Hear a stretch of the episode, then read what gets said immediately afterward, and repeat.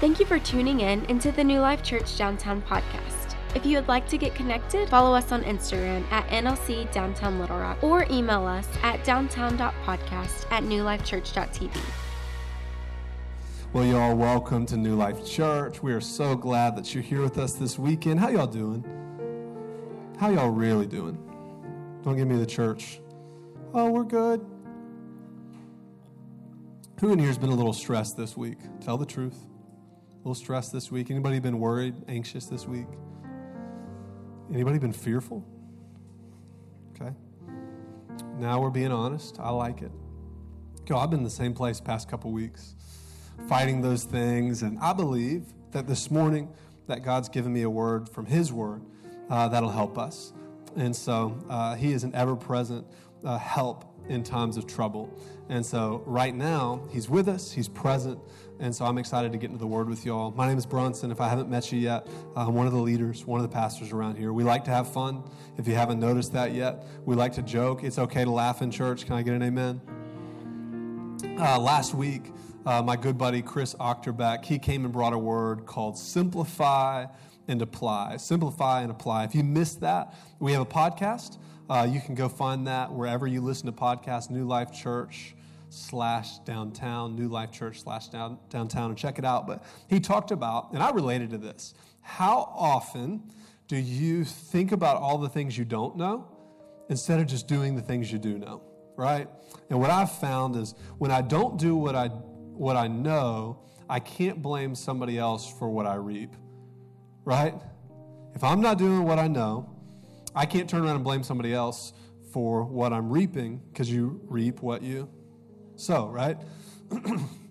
and so, one of the most common places that this blaming happens is in marriage. Can I get an amen? Married couples. Blaming your spouse for your problems is a tale as old as history. Uh, one of the first stories in this book called the Bible is about Adam and Eve. And uh, after they both taken a bite of the apple, what did Adam say? He said, It's this woman, this woman you gave me. So, husbands, blaming your wife for your problems is not original, okay? It's been a problem since the first marriage ever. And so, for me and Callie, the way that plays out is I will lose something, uh, follow me long enough, and I will leave something behind. And uh, I'll be like, You moved it. Any husbands in the house do that? Anybody? Am I the only one? I'm the only one who blames your wife for moving stuff. It's called cleaning. We call it moving stuff always moving my stuff. No, I'm cleaning because you're messy, right? Uh, and so, you know, we all have, we all have things. We all have things we got to work on. Uh, and what I love about the grace of God is that he, he draws us graciously in to work on those things. And so this morning, uh, our scripture is in Romans 12, verse 1 and 2. Romans 12, verse 1 and 2. Here's what it says it says, I appeal to you, therefore, brothers, by the mercies of God, to present your bodies as living sacrifice, holy and acceptable to God, which is your spiritual worship. Do not be conformed to this world, but be transformed. Don't be conformed, but be transformed by the renewal of your what? Of your mind, that by testing you may discern what's the will of God, what's good, acceptable, and perfect. Uh, the title of my message this morning is Back on the Altar. It starts with me. Let me pray. God, thank you for your word. God, I thank you that you are faithful. God, I thank you that this word is alive and it's active and it helps us. God, it doesn't heap judgment on us, but it liberates us. And so, God, help us walk more and more in your liberty, more and more in your freedom, more and more in your hope. And it's in Jesus' name we pray. And everybody said, and all the kids in the house said, Come on, kids. I know y'all are in here. All the kids said? That's what I was looking for. I know y'all miss your kid life pastors, but you're going to have to deal with me this morning, okay? I'm going to do my best. Um, have you guys ever had somebody tell you that you can't do something? You'll never be able to do that. Uh, when I was 12 years old, uh, I had a neighbor. I'm not going to say his name. His name was Payne. Uh, and he was my best friend. And in their family, they played guitar, and it was the coolest thing in the entire world. And so I wanted to learn how to play guitar. Um, and uh, there's a song. What's the first song that every kid learns how to play on guitar? Yell it out if you know it. Bingo. Who said that?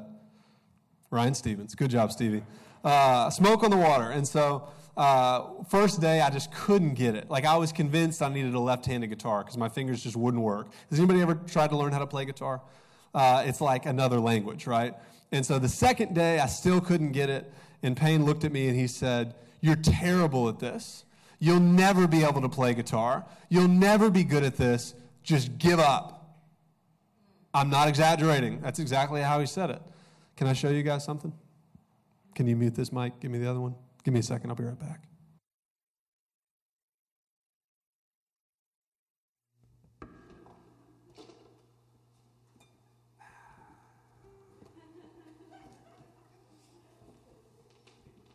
You guys ready?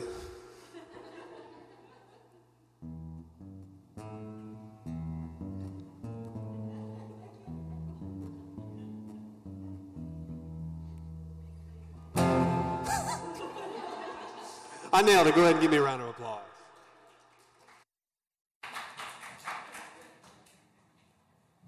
You know you're not very good at something when you have to ask for a round of applause. Everybody give me a round of Go ahead, just whenever you want to do it, right now. Uh, in your face, Payne. That was Smoke on the Water, perfectly played. Um, and so what I did is I spent the next six years and I learned how to play just that song. That's all I learned how to play. Uh, no, but if you if you want me to do something, tell me I can't do it. Right? That's just how I'm wired. And so he told me that, and I was like, I'm going to learn how to play guitar, and I'm going to learn how to play better than you. Right? That's how I'm wired.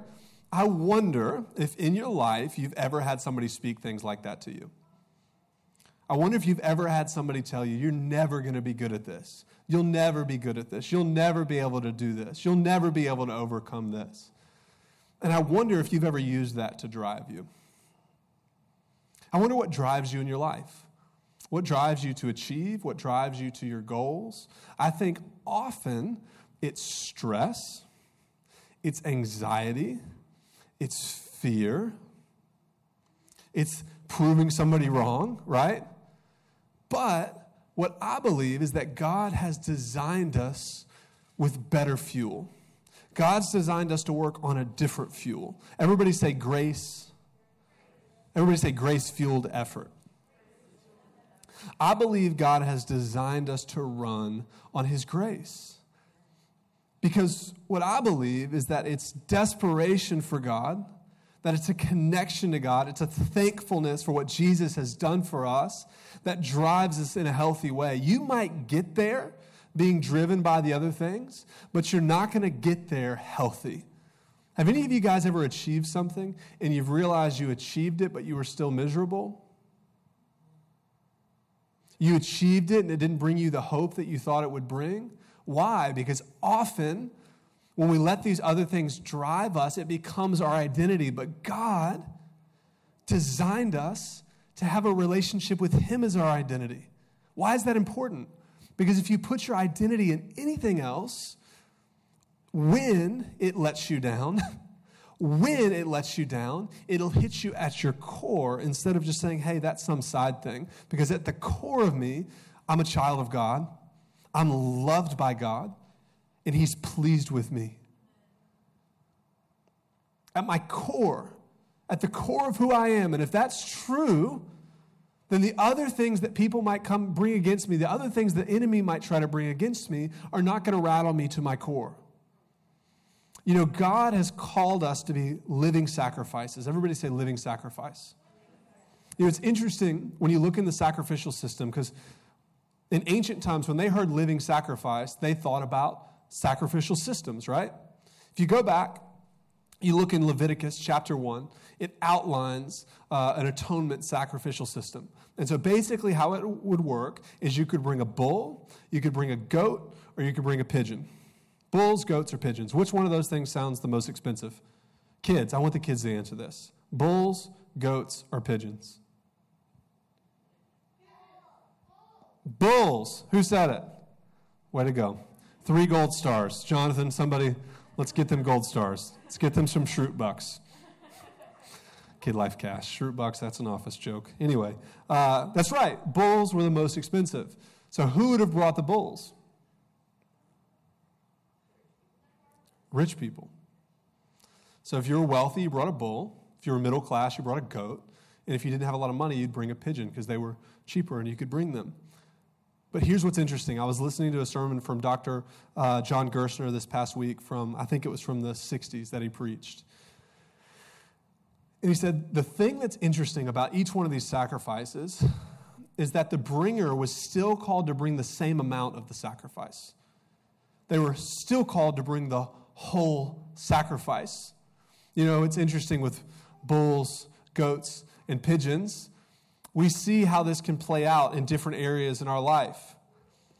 If you get in the classroom, some people clearly have bulls for brains, and some people have pigeons, right?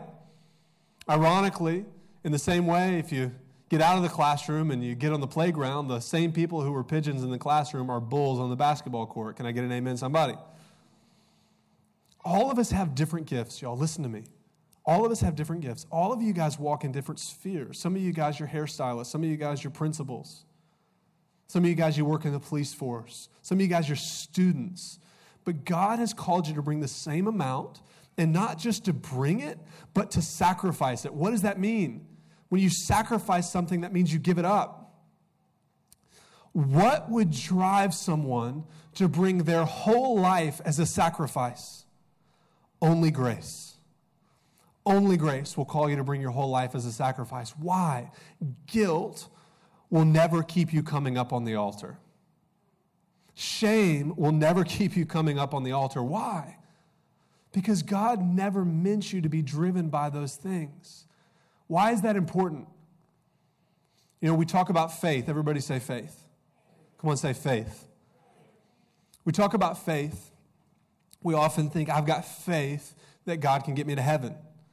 But do you have faith that God can lead your life? Do you trust God in every area? My first point is this is that we've got to bring the whole sacrifice. Got to bring the whole sacrifice. I want to read a quote to you from Dr. Tim Keller. He said this He said, You're not living the Christian life unless you put to death the idea that you have the right to live as you choose. Ooh. Does that hit anybody else, like in the chest, especially as Americans? Excuse me? I don't have the right to live as I choose? Have you ever heard of America, God? But that's one of our chief ethics, right? Look at this story. It's in Mark chapter 10. This was a last minute entry, so they don't have it, so you're just going to have to listen to me read it. Can you track with me? Mark 10, if you've got a Bible with you, I'm in verse 17 it says, As Jesus was starting on his way to Jerusalem, a man came running to him, knelt down, and asked, Good teacher, what must I do to inherit eternal life? Why do you call me good? Jesus asked. Only God is truly good. But to answer your question, know the commandments. You must not murder. That sounds good, right? He's like, okay, check. You must not commit adultery. You must not steal. You must not falsely testify. You must not cheat anyone in honoring your father and mother. Teacher, the man replied, I've obeyed all these commands since I was young. Looking at the man, notice this Jesus felt genuine love for him. Other translations said he had compassion on him. There's still one thing you haven't done, he said. Go and sell all your possessions and give the money to the poor You'll have treasure in heaven. Then come and follow me. Why would Jesus ask such a thing? How cruel. Unless the things that this man owned actually owned him. And he didn't have freedom. Because here's what we know is that as you go through life, all of us, all of us have fallen short of the glory of God. How do we know that? Read the scriptures. we talked about this two weeks ago. Jesus said, If you hate your brother, you might as well have murdered him. If you look on someone with lust, you might as well have committed adultery. You've done the same thing. He's escalated. He said, This is the chief ethic of life. And if you can't live up to this, then you can't have a relationship with God. Now, here's what I want you to hear. Here's what I want you to hear. God designed the ideal way for us to live. I think all of us agree we don't want people to hate us, right? But have you ever hated anyone? I said this the other week. I felt like it was too far. I'm not going to say it this service. There's too many kids in here. okay. The other thing we talked about a moment ago, we don't want people looking at us right, like that, right? Most of the time. Unless it's our spouses. Then we really want them to. Oh gosh, too far. Dad. That's what George will say in like 10 years. God laid out an ideal for, way for us to live, and we could never do it on our own. But He didn't just design the ideal way to live. When we couldn't do it, He came and did it Himself. And not only that, He said, The same righteousness that I've lived, I now offer it to you as yours. Something that you didn't deserve. You know, if you go look at ancient times, adoption, when somebody was adopted, often what they would do is if, if one of you, you didn't have an heir, you didn't have kids, what they would do in this culture is they would go and they would adopt a kid, and the first thing that would happen, the first thing that would happen is all their debts would be canceled. And the person who adopted them would say, Everything that I have is now theirs. Did they earn that? It's the free gift of grace, and Jesus has offered you the same thing. How amazing! So, why get on the altar? Because He's worthy. Because He knows the ideal way for you to live. And as we keep getting back on the altar, He brings us more life, not less. You know the problem with a living sacrifice? It likes to crawl off the altar. it makes me think of, and I won't sing it for you, but I'd like to. That, sim, that, that hymn, Come Thou Fount. It's prone to wander, Lord, I feel it. Prone to leave the God I love. Ironically, the guy who penned that hymn ran from God years later. And as the story goes, he was in a carriage with a woman, and she was reading a hymnal. And for some reason, she felt compelled to read those words to the man sitting next to her Ode to grace, how great a debtor. Daily I'm constrained to be. And it goes down, it goes down. It says, Prone to wander, Lord, I feel it, prone to leave the God I love. And he said, Ma'am, you're talking to the man who wrote those words. And that was the beginning of a change and a revolution in his life. Y'all, listen. Listen to me. Every one of us in here have times when we mess up. We have times when we don't bring God everything, but the grace of Jesus says that your relationship with God is not based on acing that, it's based on having a relationship and just getting back up. And so here's what I want to encourage you don't let shame drive you back to the altar, let grace drive you back to the altar. This is the one place, the church, the gospel of Jesus Christ is the one place you'll find grace. You know, I heard a quote one time by a guy named Philip Yancey. He said, I left the church because I found so little grace there. He said, but I returned because I found grace nowhere else. You know, this is the one place. This is the one religion. This is the one Savior who truly offers free grace. And not only that, not just future, like one day you'll go to heaven, but He offers you life transformation today. And in this crazy paradox, when we give up our life, we actually get life.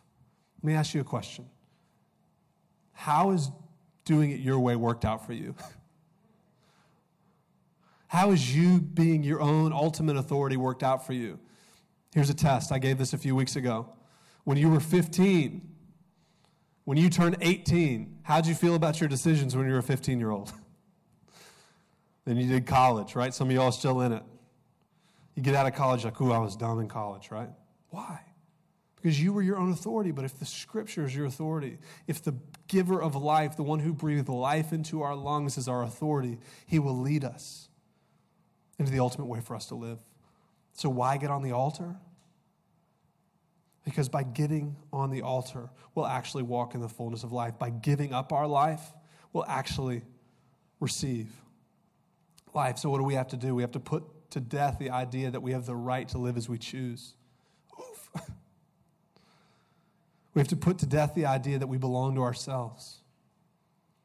If you're under the grace of Jesus, we have to put to death the idea that we know best what should happen in our lives. We put that to death and we give it to God.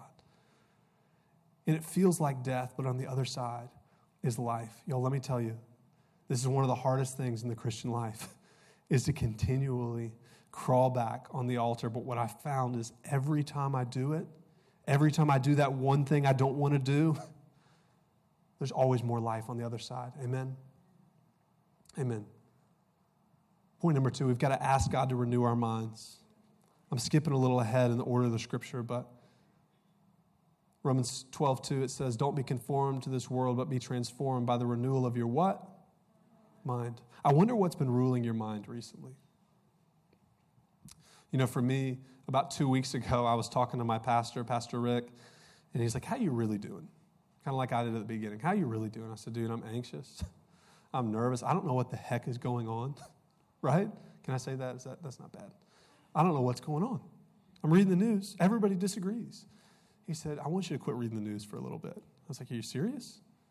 He's like, Yeah, I do. He's like, I want you to replace that time with time in the Word. And uh, don't, don't get in the news. I'll fire you. Pastor Rick's super intense. so I was like, Yes, sir. Uh, but you know what? During that time, peace has started to rule over my mind again. I'm not, I don't have my head in the sand. I know what's going on out there. But here's what we know the scripture says, In this world you will have trouble, but take heart, I've overcome the world. That's what Jesus said. Also says that, for I'm convinced that our present sufferings are light and momentary. Oh, we could do a whole sermon on this. Light and momentary. Does what's happened right now feel light and momentary? It's light and momentary compared to the glory that's to be revealed in God's plan. Y'all, listen to me. Listen to me. You know what was happening in the first century church? The Romans were setting Christians on fire. They were feeding them to lions. All these crazy things were happening. And that's the context into which the apostles said these are light and momentary troubles in comparison to what God is going to reveal to us in Christ Jesus. And so, what's the point, y'all? We've got to renew our minds by the washing of the word. We've got to allow God to dictate for us what the truth is. Because in this world, we will have trouble. But take heart, Jesus has overcome the world. Remember earlier when we were talking about identity? Man, for me, think about how much has changed. Think about things that you use success. Some of you guys, your businesses are struggling. We're praying for you. We're believing that God's going to move on your behalf. But what I found is when my business struggles or my life struggles, I find out where my faith is. So here's what I want to encourage you. I don't want to be insensitive. I just want to tell you if you're going through it right now, and I know a lot of you guys are, put your faith in Jesus.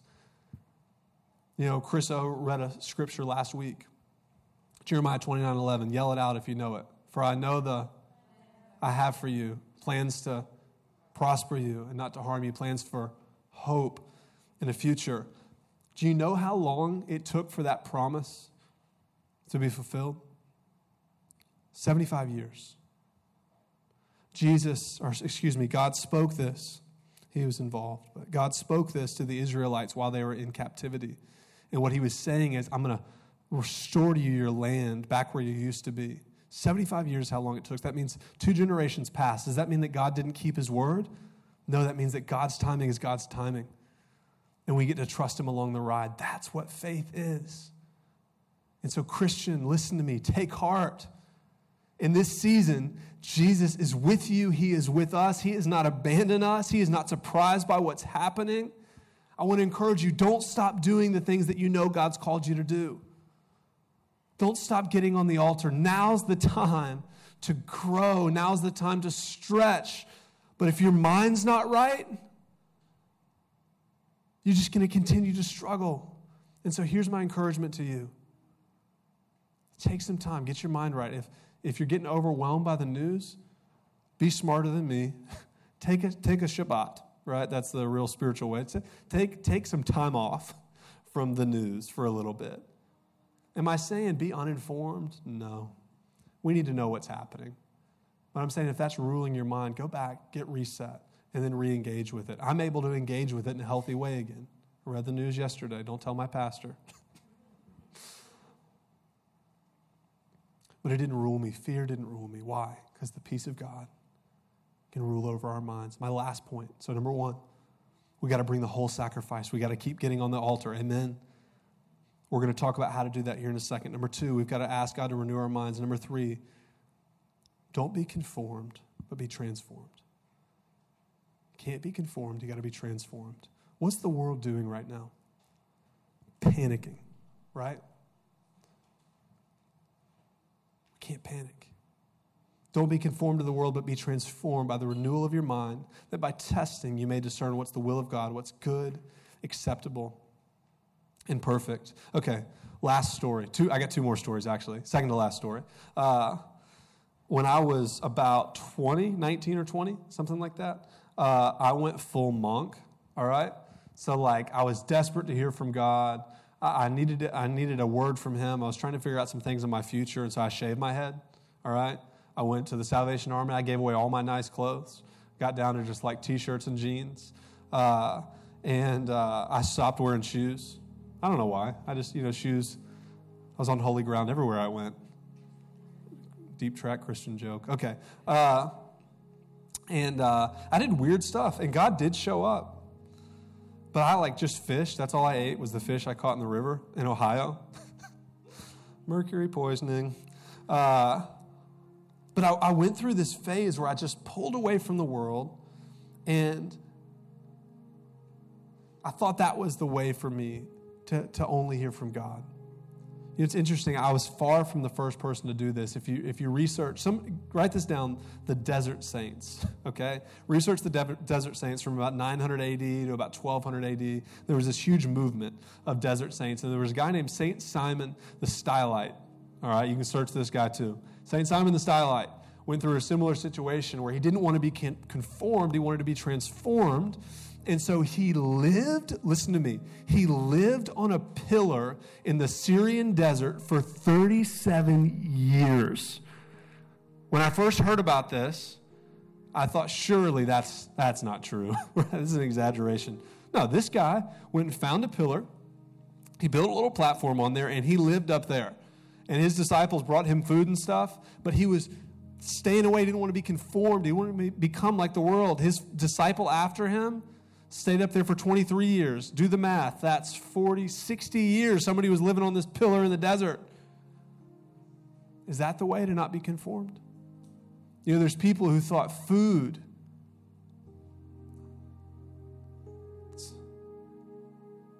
unclean, so they starved themselves to death. Christians. There were people who believed that bathing was unholy. Some of you kids in here, you think that. It's not. they were gross. So, how do we not be conformed? Is it by separating ourselves? Let's just start our own little community and stay away from the world, and we'll just leave tracks that look like money on their tables at restaurants. Please don't do that. Or if you do, don't tell me come church here. Is that how we do it? Is this what the Apostle Paul meant? No, Paul was an intellectual, he was a man of the world. He could go to Rome, the most civilized place on the planet at the time, and have intellectual discussions. He could engage with people. Jesus, the one we follow, people called him a friend of sinners. He was so close to them that people accused him of being a drunkard, although he wasn't. What's the point? God has called us to be in the world, but not of it. Last story I want to tell you there was a lady named Julia Lake. I heard this story from Dr. Gerstner. Julia Lake, she believed at a young age that God had called her to be a missionary to China. And the one thing she needed to do it, she needed to go to school and she needed a husband because they wouldn't send her alone. And she said, God, this is on you. You got to send me a husband. If you send me a husband, I'll follow you. So she went to school. She started her, her training, her missionary training. She did year one, no husband. Year two, no husband. Year three, you guessed it, no husband. Know, this lady had done everything right by our accounts, right? And she said, one night, I was praying, I was crying out to God, angry, I've done everything for you. And you couldn't just do this one thing for me. And she said, It occurred to me how wicked it was to put conditions on God. She said, And I took my hand off my life, presented myself as a living sacrifice, all of me. Y'all, if this lady, going to China missionary lady, hadn't given all of herself, I'm willing to bet all of us have places where we still have our hand on our life, where we still have the illusion of control. But the reality is, we're not in control. That thing is controlling us. And Jesus is saying, just like he said to the rich young ruler, Will you take your hand off your life and trust me in this place? As the story goes, amazingly, she had that night, she had that night with God. She said, I'm at peace. I trust you. Your ways, not my ways.